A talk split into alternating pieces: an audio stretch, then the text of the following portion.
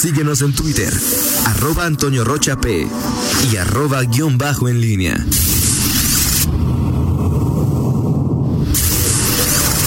La pólvora en línea. Son las 8.44. Miguel Ángel Zacarías, buenos días de nueva cuenta. Te saludo con gusto y si me permites, me gustaría dar a conocer un resumen de una charla que tuve ayer con directivos del Seguro Social. Adelante, Toño. Eh, platicamos, platicaba sobre la decisión que había tomado el gobierno del estado de no hacer más pruebas eh, a derechohabientes del seguro o del ISTE y que solamente se haría quien no tuviera seguridad social o a quien estuviera inscrito al INSABI. Eh, bueno, de ayer platiqué, insisto, con directivos del Seguro Social y me dicen varias cosas. Número uno, el Seguro Social tiene capacidad para atender a los 2.5, 2.7 millones de guanajuatenses que pudieran, que están como sus derechohabientes y que pudieran recibir, eh, demandar, mejor dicho, una prueba para COVID. Número dos, la prueba solo se hace eh, aquellas personas que presenten algún síntoma o los síntomas eh, más relacionados con, con, la COVID. Punto número tres, eh, siempre hay filtros que en cualquiera de las unidades médicas se respetan para evitar que una persona con eh, supuestos síntomas de COVID vaya a consulta y a que le hagan la prueba, a pesar de que se puede hacer en varias eh, unidades médicas, bueno, pues eh, siempre se toman las medidas necesarias para evitar que estas personas pudieran tener contacto con otras personas y evitar el, tema del contagio. Número cuatro, eh, sí, por la demanda que existe en el Seguro Social no tiene laboratorio en León, entonces las pruebas que hace de COVID las manda a México y a o a Guadalajara y entonces tardan hasta cinco días, antes tardaban tres, ahora por la carga que se tiene tardan hasta cinco días y el siguiente punto, Miguel Auditorio, de mi charla con el directivos del seguro, es que existe la capacidad suficiente para atender a las personas, se ha incrementado el número de, camas con respirador que ojalá no se no se no se ocupen. Y al final pues, el señalamiento que creo que comparten todas las autoridades de salud. Quédese en su casa. Si puede quédese en su casa. Maravilloso Toño maravilloso el seguro social como siempre.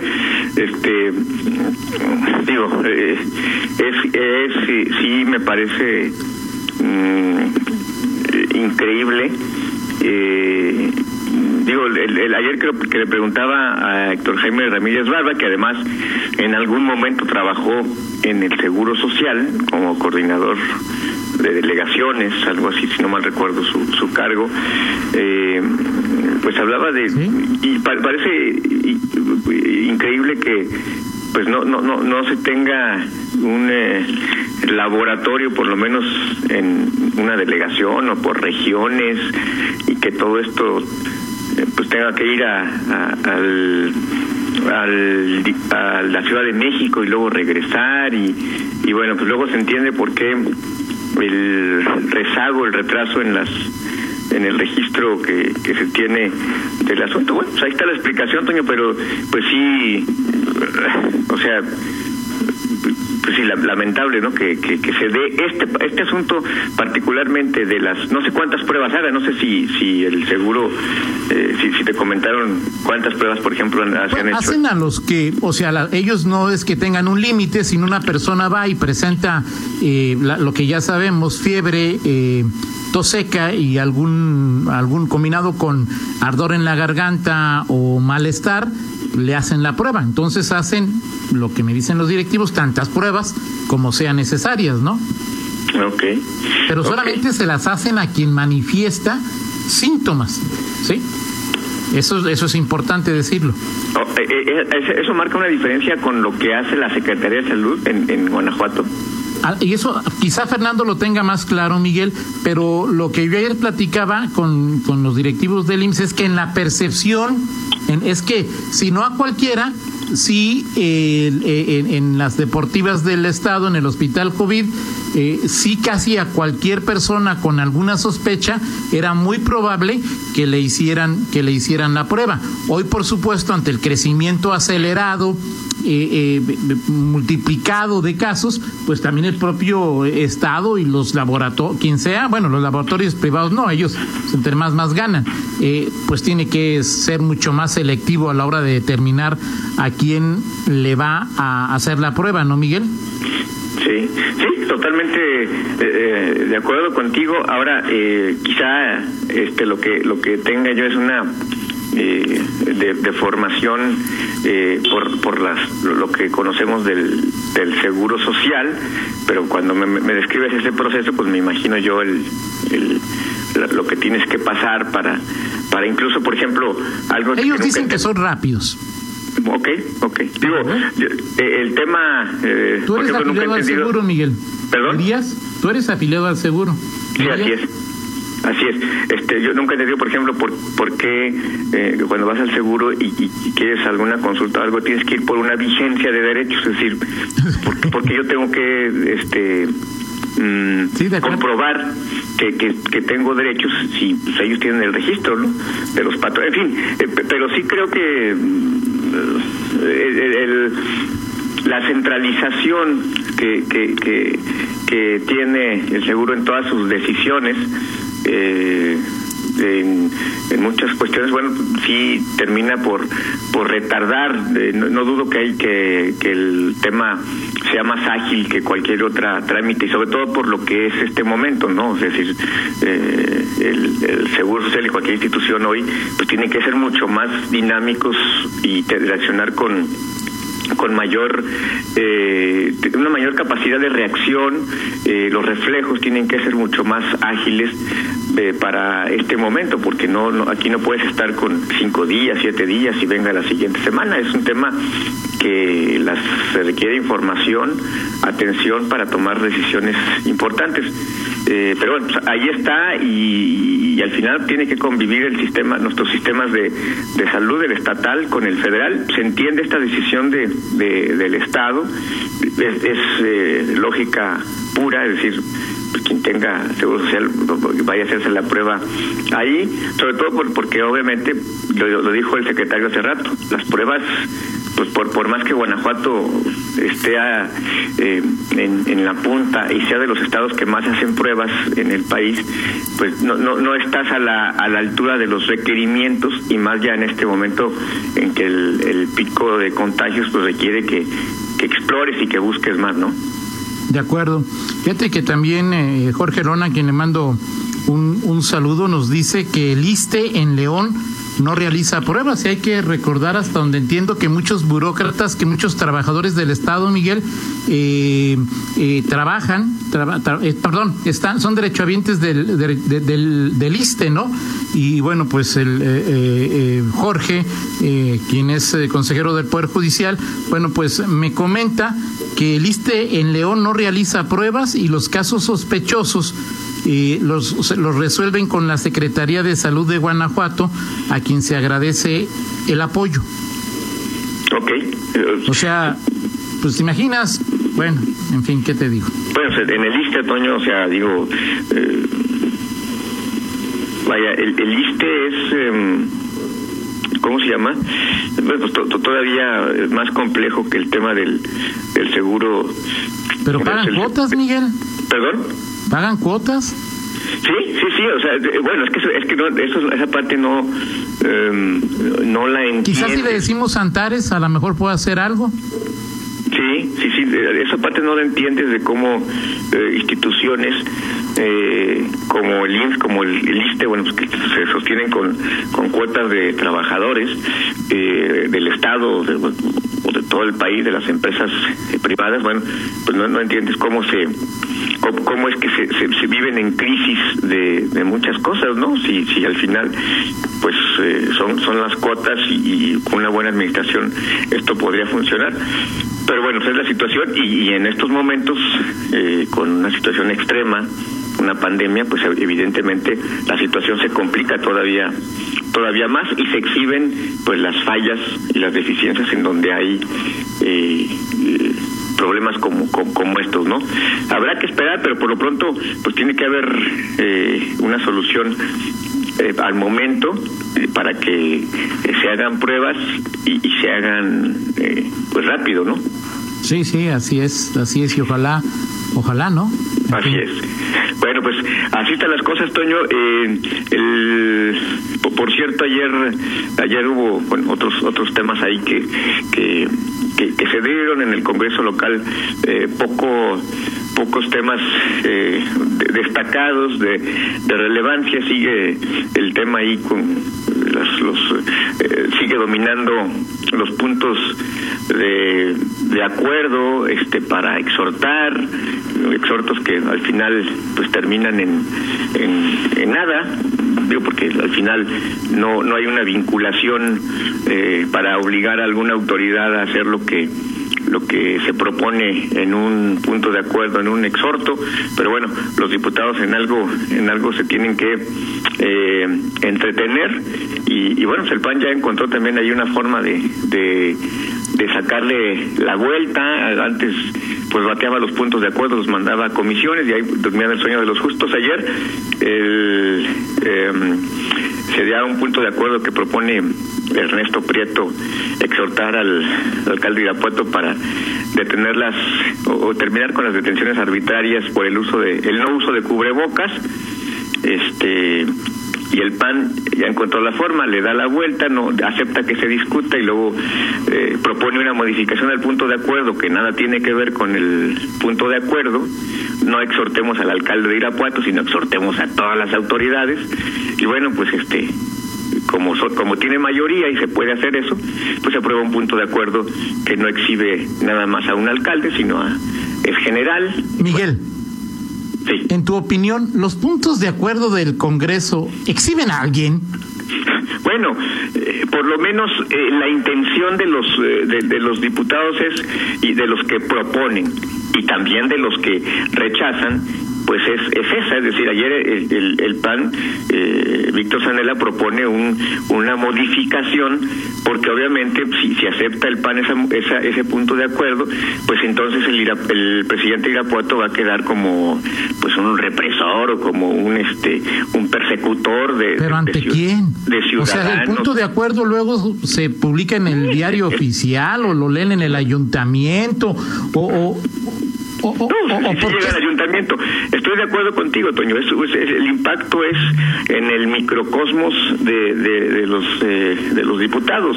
Por eso digo al final hoy hoy ayer no sé cuántos habrán sido eh, cuatro o cinco puntos de acuerdo este duraron como una hora en eh, en discutir el tema de las energías limpias y todo por un punto de acuerdo que, que traía el PAN para exhortar al gobierno federal a que este no, termine con su proyecto de las energías eh, antiguas.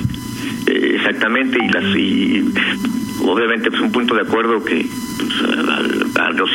a, a López Obrador, a quien sea en el gobierno federal, pues les, importará un comino, pero bueno, ya los diputados allá se entretuvieron una hora en, en discutir sobre las energías limpias, sobre las, las renovables y que si la corrupción y, en fin, eh, y en eso se entretienen ahorita. O sea, al, final, eh, eh, mucha, mucho, mucho ruido y pocas nueces en esa, en esa, en esa materia, Toño, en el caso del, del Congreso. Y, bueno, pues habrá que, habrá que ver qué, qué, qué sucede, pero eh, dos, dos sesiones, la del jueves y esta, en donde abundan este tipo de, de asuntos que, pues, en efecto, no, no, no tienen mayor impacto. No hay ningún punto de acuerdo que haya modificado la, eh, la situación, la realidad de quienes hayan sido involucrados en este asunto.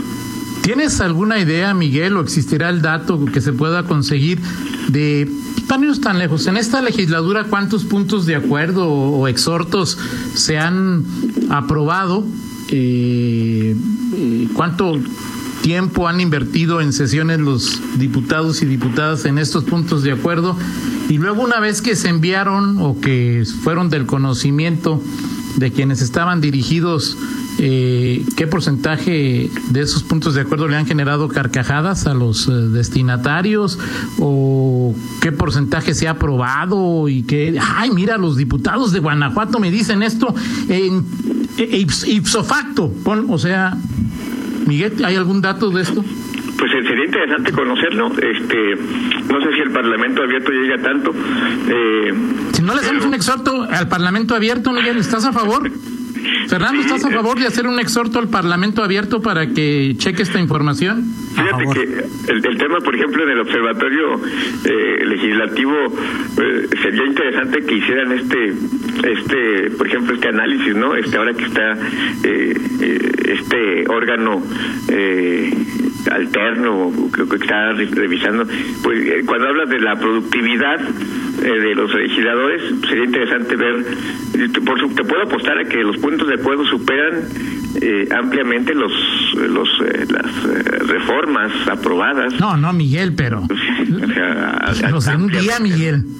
Sí, y entonces, bueno, ese es el final, al final, la, ahí se refleja la productividad legislativa y bueno pues decisiones que poco poco impactan porque al final cuando habla de una reforma pues, ayer por ejemplo se se, se, aprobó una reforma eh, en que tiene que ver con la relación médico paciente para fortalecer el eh, eh, sobre todo que las, los familiares puedan tener una capacidad de decisión, un peso en la decisión de, de eh, de cosas que se tienen que definir en el momento en que eh, un familiar está hospitalizado y requiere de, de alguna eh, determinación importante para su salud. Esa es una reforma y que tendrá impacto, nos puede gustar o no, pero tiene impacto en la vida cotidiana. Y, eso es finalmente lo que pues, la esencia de la actividad legislativa, ¿no? Cosas que, que impacten y cambien tu, tu vida para bien, para mal. pero para eso les pagamos. Totalmente de acuerdo, En fin, eh, pues vámonos, Toño, con... Oye, ¿no? ¿Qué onda con el BOA o el no sé qué? Pues ahorita es justamente la del estribo, Toño. Ah, perfecto. Si yo, tu presi, hablando de eso... Eh, hoy no, no, no, no estoy atento a las dos horas que dura la rueda de prensa, Toño. Discúlpame. Perfecto. no te este, estás disculpado, Miguel. Pero bueno. Dijiste que le ibas a cantar conmigo, Toño. No, claro que no. Bueno, la, la, investigación ayer, toda una, todo un escándalo, no, no escándalo pues, pero un debate sobre este asunto y todos se deslindaron, este... Miguel, un cotorreo, ni siquiera llegó a debate, Miguel. No, un risible, risible lo de, lo de este asunto de un frente opositor. Eh, Toño, te confirmo, confirmo, reitero, confirmo que no apareces, no apareces en este, en este bloque, en, en el COA, no, no, no apareces. ¿Cómo se llama? ¿Bloque qué? Opositor amplio, algo así. Amplio opositor, pero bueno, Boa. pones Ah, yo pensé que era bloque oposita, opositor Andrés. No, este, eh, el, el, punto es que eh, pues el propio presidente dijo que no sabía quién lo, quién lo patrocinaba ni si era auténtico o no, pero lo leyó, o sea, cualquiera, cualquier documento que llega a Palacio puede leerse.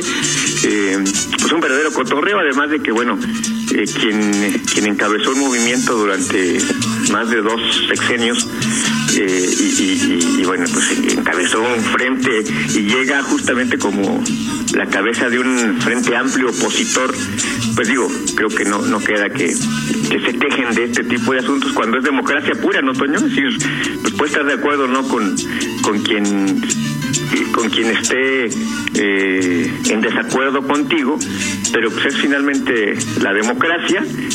Obviamente todos, todos los A mí lo que me ¿Perdón? Te decía, a mí lo que me preocupa es la función, lo que hace el, el, presidente en el atril más importante que tiene, que son las conferencias mañaneras, de decir, pues me llegó esto, eh, no sé quién lo mandó y no sé si sea cierto, y que le dé salida porque pues ahí están la mayor parte de sus opositores y a él considera enemigos sí me, sí, sí me preocupa, Miguel. Sí, de, hecho, de hecho, espero que sus seguidores no lo tomen tan a pecho.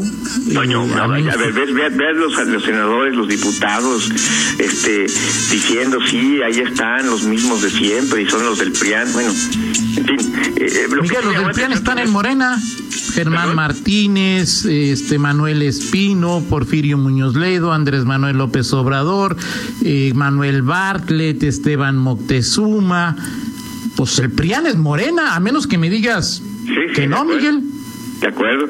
Eh, ¿O de dónde salieron? Y nada más decir, Toño, que, que, que justo cuando decías, me tocó ver ese momento, cuando dijo, a ver, este, por ahí me llegó algo, este, y voy a ver, pero de una vez se los voy a mostrar, dijo, dijo el presidente, se los voy a mostrar de una vez, y le habló a su vocero, tráelos de una vez para mostrarlos, porque para que luego no digan que yo me lo inventé, eso fue lo que dijo el presidente, y enseguida Jesús Ramírez Cuevas, su vocero, pues este, fue a, a bueno, su coordinador de comunicación social, porque eh, el presidente es su propio vocero, eh, fue, a traer, fue, a traer, el documento y lo mostró y bueno, todo un chacoteo eh, ayer.